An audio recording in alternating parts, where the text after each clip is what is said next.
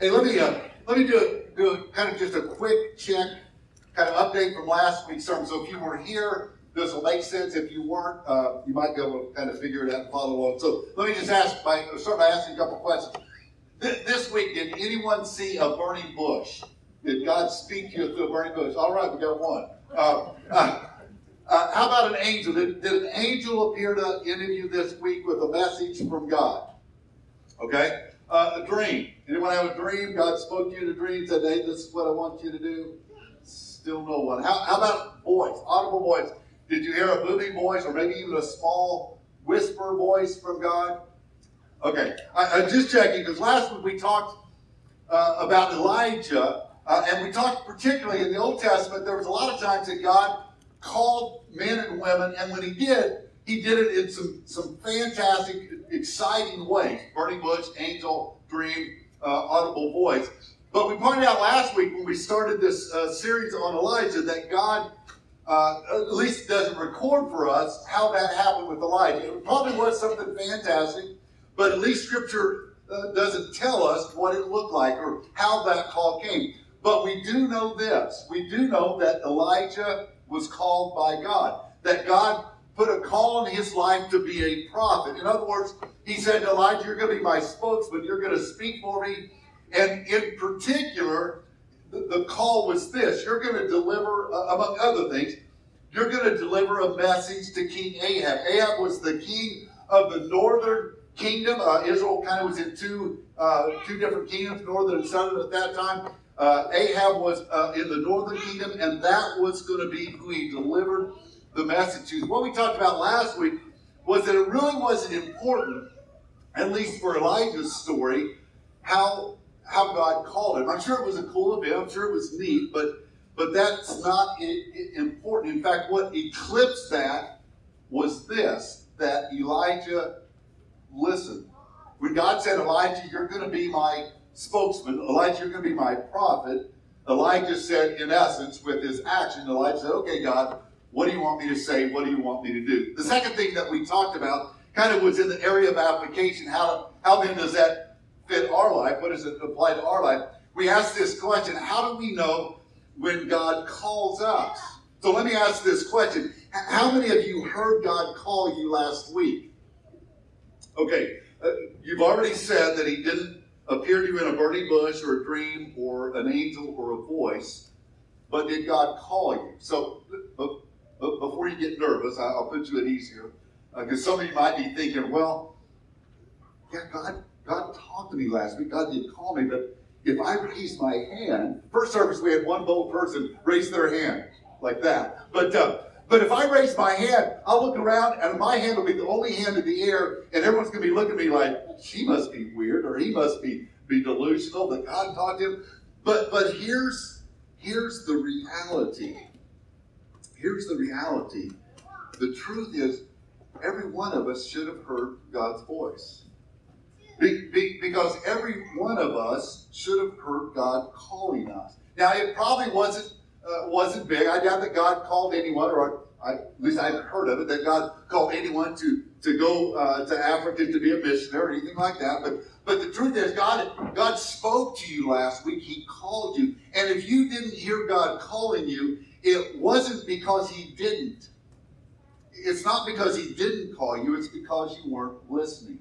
Which, in essence, if you want to wrap up all of last week's service sermon, that's basically what it was. So, so let me point out just quickly some anecdotal evidence that God that God does speak to us, that God does call us uh, uh, in in uh, in our everyday life. Last week I pointed out that uh, as a uh, mission team that we were going to uh, going to need to have some extra people. We decided to split our team to build two houses, and even though that's going to that's going to cause us to be very thin and it's going to make it tough, that that we decided to do it. It's going to bless two families. Just to think what we needed to do. So so last week I said, hey, if anyone else could go, we would love to have you go. In fact, I'll, I'll re, uh, repeat that message. If anyone decides that they would love to go to Mexico in a couple weeks, we would love to have you be a part of that, and we need you. But, but I mentioned that last week, and three people, actually it's one family, but three people, thank you, Skaggs, said, hey, we'll go.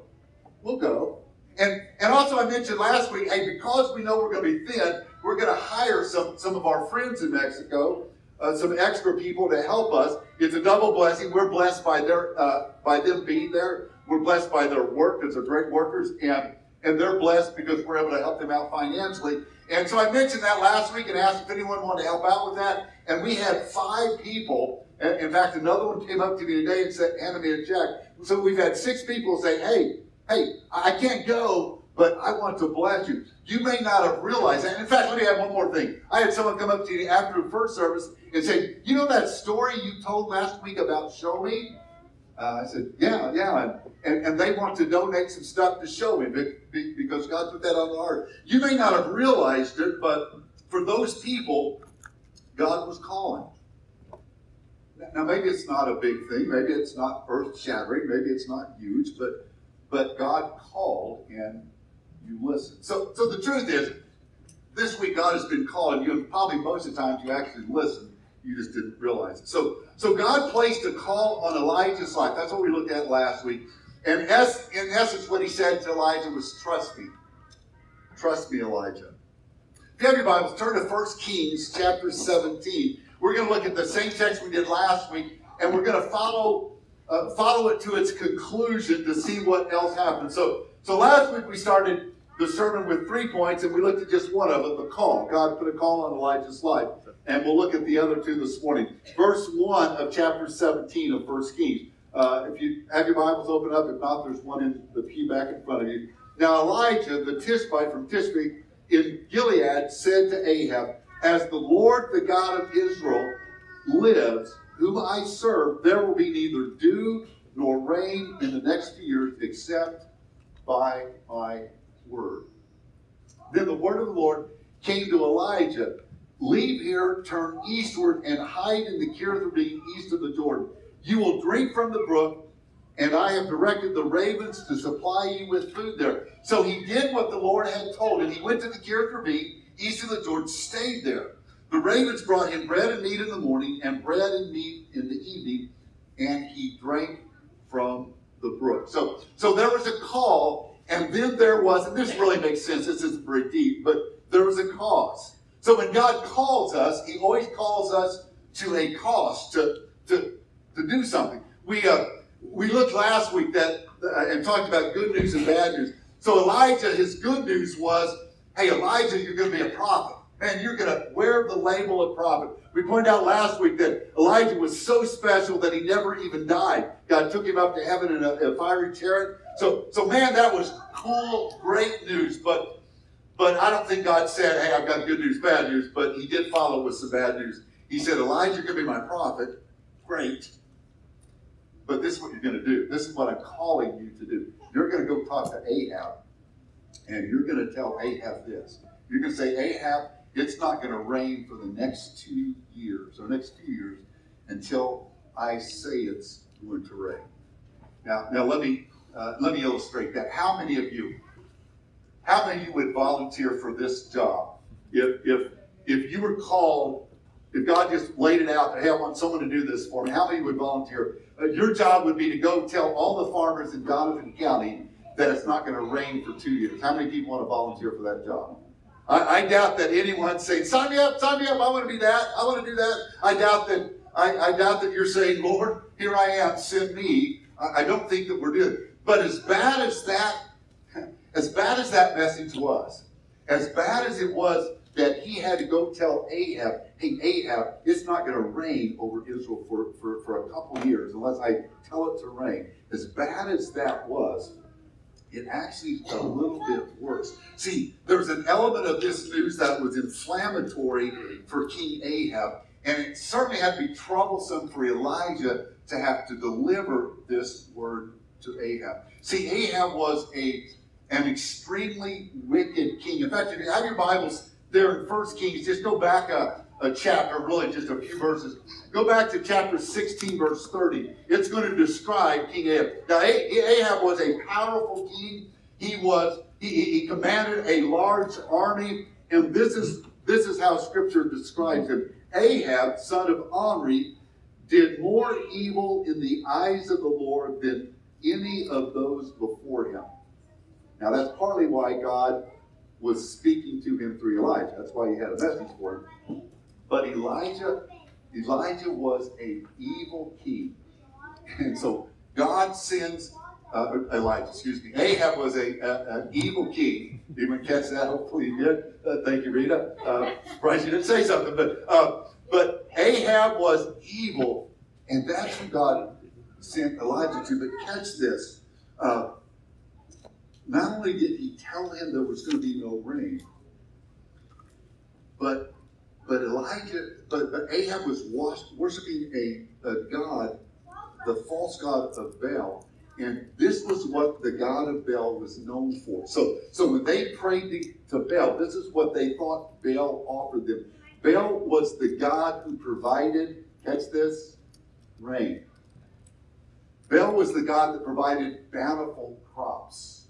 Let me just to clear this up. Uh, most of us are from the country, so we kind of know farming. In case we have a couple city folks here, let me just clear this up. Neil, let me just ask you a question. If it doesn't rain for two years, will your crops be bountiful? No. No. Okay. Okay. If it doesn't rain for a month, they may not be bountiful. So, so rain is important. So, so Elijah's message, he, deli- he delivered news that there was going to be a drought, and in the process, he insulted the God, small g, that Ahab worshiped. Now, when God calls us, He's always calling us to a cause. He's calling us to say something, to stand for something, to do something, to give something, to serve or sacrifice for something. God is always calling us to respond to Him in what He wants us to do. His call always requires, his call always requires a response and action on our part. When God puts a call on your life, no matter how big or small, it always requires a response and action. So let's look at let's look at a couple things that we see here. First of all, uh, we we don't get to pick we don't get to pick what that call is. Now, now let me let me back off that just a hair. That I, am not saying that we don't have a choice in in serving God in, in a very big general way. Uh, certainly, we have choices how we get to serve God. Uh, like Micah said, that we need to act justly, love mercy, while coming with the Lord. In the big things, that's kind of generic. Yeah, we're, we're getting to choose those kind of daily, but but what I mean is this: when God speaks to us specifically because His Word speaks generally to us all the time. But when God speaks to us specifically, and He does that, when, when we feel the moving and prompting of the Holy Spirit, when, when His Word moves us in a very direct and focused way, when a sermon, a teaching, or a person challenges us to change or to action, we don't get to pick that we don't get to say to God, we don't get to prescribe to God, say, God, this is where I want you to call me. Now, certainly, if we have talents, we can push them that way, but but when God speaks directly, we don't get to say, God, this is what I want it to be in. And, and we don't even get to say, God, this is the timing. You know, if you do it during this period of my life, that would be really cool, God. We don't get to do that. Elijah did not get to pick his call. He didn't get to pick how God was going to use him or what God was going to have him say. Because if, if he did, I doubt that he would have said, Ahab, it isn't going to rain. And by the way, your God is powerless and impotent. I don't think that's what he would have picked. Let me, let me illustrate this way. About three years ago, just uh, probably uh, a couple days short of three years ago, we, we were in Mexico. It was day two of Troy Christian Church's first trip to Mexico, our first mission trip with por Cristo. Day two, I walked, walked up to Andrea Stock and I said, Andrea, actually, I think I said it to Andrea and Amanda both, but uh, I, I, said, Andrea, you really ought to think about being a uh, an intern. You could so do this. Andrea looked at me like I had two heads, uh, and she didn't know which one to punch. Because uh, her look was like, I don't think so. There's no way I could lead a group there, there's no way I could get a, I could lead a group of people that I didn't know to build a house. There's no way that that I could talk in front of people. There's no way that, that I could go to El Paso, whereas for a summer, there's there's no way that I could fundraise. There, that she looked at me like, there is no way that I would do that. I don't know when it was. I, I don't think it was that moment. Maybe it was. I'll have to ask her. But, but somewhere during that week, maybe a little bit later in that week, she heard a voice. Now, it wasn't booming, it wasn't audible, but but it was the Holy Spirit speaking to her. I, I, think it was a whisper. I think it was quiet. It was gentle. It, it, was such that I think she probably thought, maybe I can I can ignore that, can I? But somewhere that week, she heard God say to her, Andrea, yes, you can. Now, it took her a year and a half uh, to listen, to, to believe. Uh, you can thank me, Stocks. I was not their favorite person for a while. Uh, but uh, it, it, it took her a year and a half to, to decide to say, yeah, I, I, I can do this. Uh, and, and even right up to the last moment, a couple weeks before she was to fly to El Paso, she almost backed out. Like, no, I can't. This is too scary. This is too hard. But Andrea didn't pick that call. Now, now, if Casas built houses on the beach, we build on the sand. But if, if Casas built in San Diego, I'm sure Andrea would like sign me up. But but go to uh, Juarez and work in the desert for a summer. Uh, stay in a house with eight or ten other girls from all over the country. Most of them that drove her crazy. Uh, some of them drove her crazy. Excuse me. Uh, uh, no way she was going to sign up for that. Work a summer and instead of making money, pay them for the privilege to go there. Uh, that that was not that was not the call that Andrea picked for herself, but she listened. See, I don't know what God's call. I don't know what God's call on your life is. Uh, it, it, may be it may just be something simple. It may be handing five bucks to someone that can use it. It, it may be simply a smile or a word of encouragement. I don't know what God's call might be on your life throughout this week and this month and this year. But for the most part, we don't get to pick that. God called Elijah to a uh, to a specific cause, not the one he picked. He didn't handpick it for himself. Now, note, note this also. It, it kind of stands out. It's going to seem a little bit weird, but but we aren't perfect. Not only do we not get to pick it, but we aren't perfect. Now, let me let me uh, preface that by making this blanket statement. Whatever God calls you to do for Him, just know this. Now, it's going to sound odd when I say this. You're going to think this is you're not very encouraging here, Tim. Whatever God calls you to do for Him, just know that you are not the perfect choice for the task. Let me say that again. Whatever God calls you to do for Him, just know that you're not the perfect choice for the task. Now, that's what we use as our number one excuse. I would do that, God, but I'm not the right guy. I'm not the perfect choice. That's we talked about that. That's what Moses did. That's what uh, what, a lot of the people that were called. No, God, you can't use me. And often that's what we do.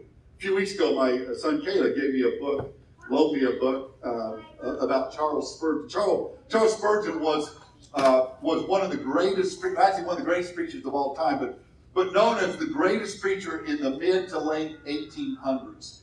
He now catch this, Charles Spurgeon in London regularly preached on Sunday morning to over 20,000 people every Sunday. He was the first mega church pastor uh, way before his time. Uh, his his sermons were reproduced in dozens of languages and literally distributed all over the world. And, and, sermons were put into book form and sold all over the world, including America. In fact, in the in the 1860s, Charles Spurgeon felt God calling him to speak against slavery, and he began to speak out against slavery in America, how evil that was. And he was lauded in the churches in the north, but in the south, the churches had book burnings. They they literally took the books and sermons that they used to like by Charles Spurgeon threw them in a pile, and this was church folk, threw them in a pile and burnt them because they didn't like what he was saying. But Spurgeon was was influential. He was known then and really even today as one of the greatest orators, preachers and evangelists that ever lived.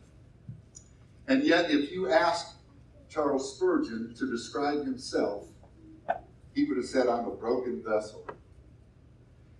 He often doubted himself and doubted God's call on his life. And even though he would preach to 20,000 people on Sunday morning, sometimes he would go home to his room, to the darkness, and, and fight bouts of depression, thinking God doesn't love me. God can't use me. God doesn't want me. See, he understood what the Apostle Paul said and meant in 2 Corinthians 4 7 when he said that we have this treasure in jars of clay. So, so jars of clay meaning nothing about easily broken. That's us. So, so we have this treasure in jars of clay to show that this all-surpassing power is from God and not from us. See, we're not we're not perfect. And, and, and you realize that because we're not, God could have chosen, with, with everything He calls us to do, God could choose to simply do it Himself. You, you ever wonder why God just doesn't do stuff Himself?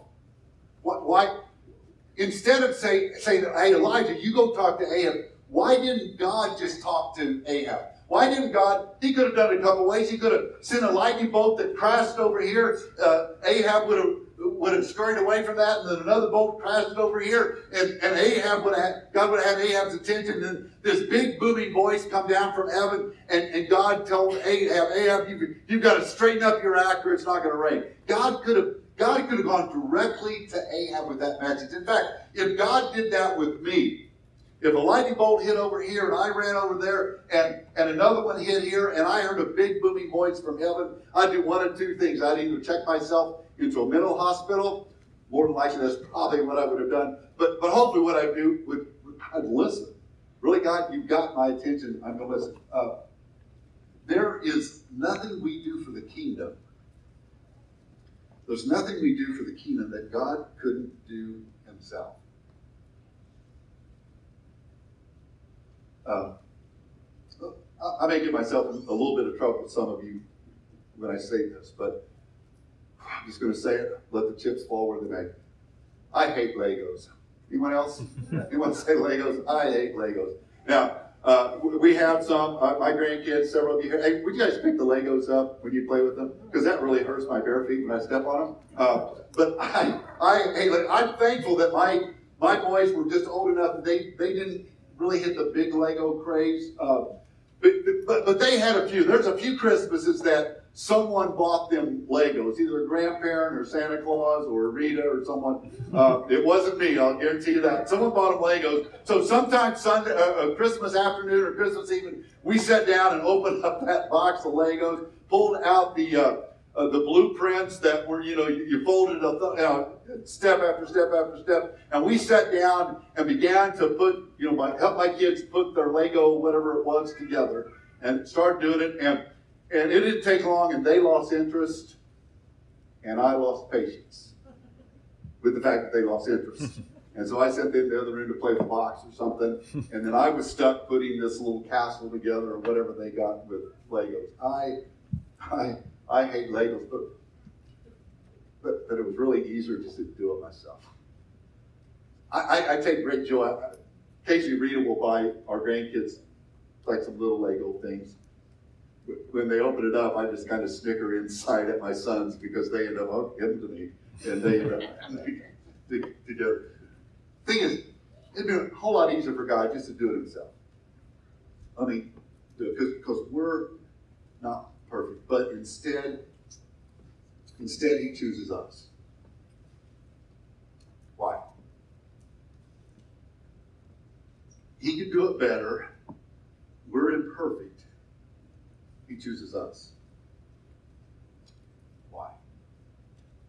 Well, if I had a good answer, I'd write a book and I'd share the royalties with some of you. I don't have a good answer, except this that theologians and philosophers have been trying to figure that out for generations. But, but, but maybe we find a hint for the answer in the book of Genesis. So, so keep uh, keep, uh, keep yours open, but go back to Genesis uh, chapter 1, back to the beginning. Genesis chapter 1, verse 27. Maybe, maybe we start to see a little hint of why God chooses us. Look at verse 27. So God created mankind in his own image. Let me just read, read that phrase. So God created mankind, mankind in his own image. In the image of God, he created them, male and female, he created them. Nothing, nothing gives God greater joy than when he sees us, when he sees us, his children, reflecting his image. See, we're made in the image of God. And when he sees his children doing what he's created us to do, doing what he's assigned us to do, when he sees us loving and serving and forgiving and caring and having compassion for one another, when he sees us fulfilling what he wants us to do, nothing gives him greater joy. Let me illustrate it this way. Nothing gives me uh, and, and other fathers here today, nothing as fathers gives us greater joy than when we see our kids reflecting the image that we dreamed that they would reflect. When we see our kids becoming the, the men and women that we prayed for, that we hoped for, that, that we invested ourselves into, and just hope that they somehow took a couple things that we were trying to teach them. When we see them start to become what we dreamed them to be, man, that gives us pleasure. When I see my boys loving their children and my daughter loving her children, when I see them loving their spouses, their kids, and loving God, nothing gives me greater joy than when they do what, what I hope they would do, when they reflect the image of God that I've prayed for. See, God puts a call on our life for this reason. Why did He just do it all Himself? Just let us hang back. Now, now there's, we can do dozens of sermons on this. But he, His call is us reflecting Him, and that gives Him great joy. So let, let's wrap up here. Let's let's look at one last thing. Uh, there, there was a call, and obviously when we have a call, it's for for a cause for us to do something. But there is also there's also care. There, there was care. Look at look at verse two in uh, 1 Kings chapter 17. Then the word. So Elijah has given the message. Hey, it's not going to rain, and your God stinks. And uh, then the word of the Lord came to Elijah. Now, I, this is a little bit weird here. Verse three: Leave here, turn eastward, and someone someone want to say what the word is? And and what? Hide. Hide. You just spoke the word, now you go hide in the Kerith Ravine east of the Jordan. You'll drink from the brook, and I direct the raven supply you with food there. Uh, what God had called Elijah to was not easy. In fact, after he delivered it, he knew that Ahab was going to be a little bit uh, ticked. And so he said, Hey, this is what I want you to do. I want you to go on the other side of the Jordan, go east of the Jordan, and, and, and there's a place I want you to hide. I want you to go there and I and and Elijah, I'm going to take care of it. Trust me. I'm going to feed you. You're going to have something to drink. We'll, we'll, we'll look at this a little bit next week. If you read on, I'll encourage you to keep reading in chapter 17. Uh, the, the brook dries up. And Elijah might have been thinking, God, I thought you were going to take care of it. God is going to take care of it. Now, it, it would have been a lot easier if Elijah's message from God had been uh, a positive message. If, if, he, if he had said, go, go tell Ahab that everything's great, Elijah said, God, Lord. If he said, go tell Ahab that he will be blessed, Elijah said, I'm on that, God. If, if he had said, go tell Ahab your family will multiply, Elijah said, man, I'm, I am your man, I'm going to do that. See, it's easy to answer God's call when it aligns with what we want to do. F.E. Pearcey says it's not hard to trust God when his will aligns with ours, but it takes faith to trust him when it doesn't. God will never call you to something that he won't support you in, that he won't be beside you in. Moses, you're going to lead Israel out of Egypt. You're going to lead my people out of Egypt, but you won't be alone. Gideon, you're going to fight the Midianites, but the battle is not yours alone. I'll be there. Elijah, you're, you're going to deliver a hard message, but I'm going to take care of you. See, God, God calls us to a cause, but then He cares enough to walk with us. Let, let me read one, one more passage of Scripture and then we'll, we'll finish up. If you have your Bible, want to flip over, if you find it, Jeremiah, uh, the, the, the prophet Jeremiah, uh, chapter 1. This is God's call on Jeremiah. It's interesting, it's, it's very similar. Jeremiah chapter 1, starting verse 4. The word of the Lord came to me, Jeremiah speaking to him, the word of the Lord came to me saying, Before I formed you in the womb, I knew you. Before you were born, I set you apart. I appointed you as a prophet to the nations. Can, let me just pause there for a second. Can I, can I just point out, we, we saw this last week from Ephesians chapter 2.10, that, that, that that same comment is true of us, that before we were ever born, God had appointed for us works of service for us to do. Alas, sovereign Lord, I said, I don't know how to speak. I am too young. I'm, I'm not perfect. But the Lord said to me, Do not say, I am too young. You must go to everyone I send you to and say whatever I command you. Do not be afraid of them, for I am with you and will rescue you, declares the Lord. I, I can only assume that every, every father here went, went through this, that followed this. Uh, this rite of passage as a father. We, we at some point, I, I don't know what the ag- uh, magic age is, it's different for every kid, but, but somewhere as a father, we taught our kids how to ride a bike. Now, most of us started off and, and put our kid on a bike with training wheels. And, and with training wheels, they can't fail. Although they really can, you can crash a bike with training wheels too, but, but it's a little harder. So we put them on, on a little bike with training wheels and said, pedal away, little one. And they headed down the sidewalk and pedaled along, and it was doing great. And and at some point, out was weeks or months or maybe some of you years later, they decided it's time to take the training wheels off. It's time to do it yourself. And, and we probably did it different ways. Now, maybe some of you, maybe some of you put your kid on a hill and, and gave him a shove and said, figure it out. But I doubt that we did that. Most of us probably did it this way. We, we, we got the training wheels off and we, we said, You're going to be fine. You can do it. I know you can do it. And and I'm going to be right here. And we stood there, we got him on the bike, and we held hold, hold of the, the seat, or maybe we grabbed them on the shoulder, or, or grabbed the bike somewhere, and we held it and said, okay, take off. And, and as they started pedaling, we, we walked right beside them. As they picked up speed, maybe we jogged a little bit, but we were holding on to that seat. And then, without them knowing it, we did we did the deed, didn't we? We took our hand off. And they were they didn't know it yet, but they were riding the bike by themselves. And oftentimes what happened, they'd look over and we weren't beside them anymore. We, we, we got winded and we couldn't keep going and then they usually crash. But, but when that happened, what did we do? We didn't berate them. We didn't yell at them. We didn't walk in the house. We, we ran up and we picked them up and we dusted them off and said, that blood will be fine. And we put them back on the bike and let's do it again. See, see, God calls us. He calls us to be His representative, to His his call, whatever that might be. Whatever word that might be, whatever action, whatever gift, whatever whatever trust. I, God calls us to what He's going to call us to. We don't pick that. And, but He doesn't abandon us. He doesn't leave us by ourselves. He's there with us the whole way. Running beside us.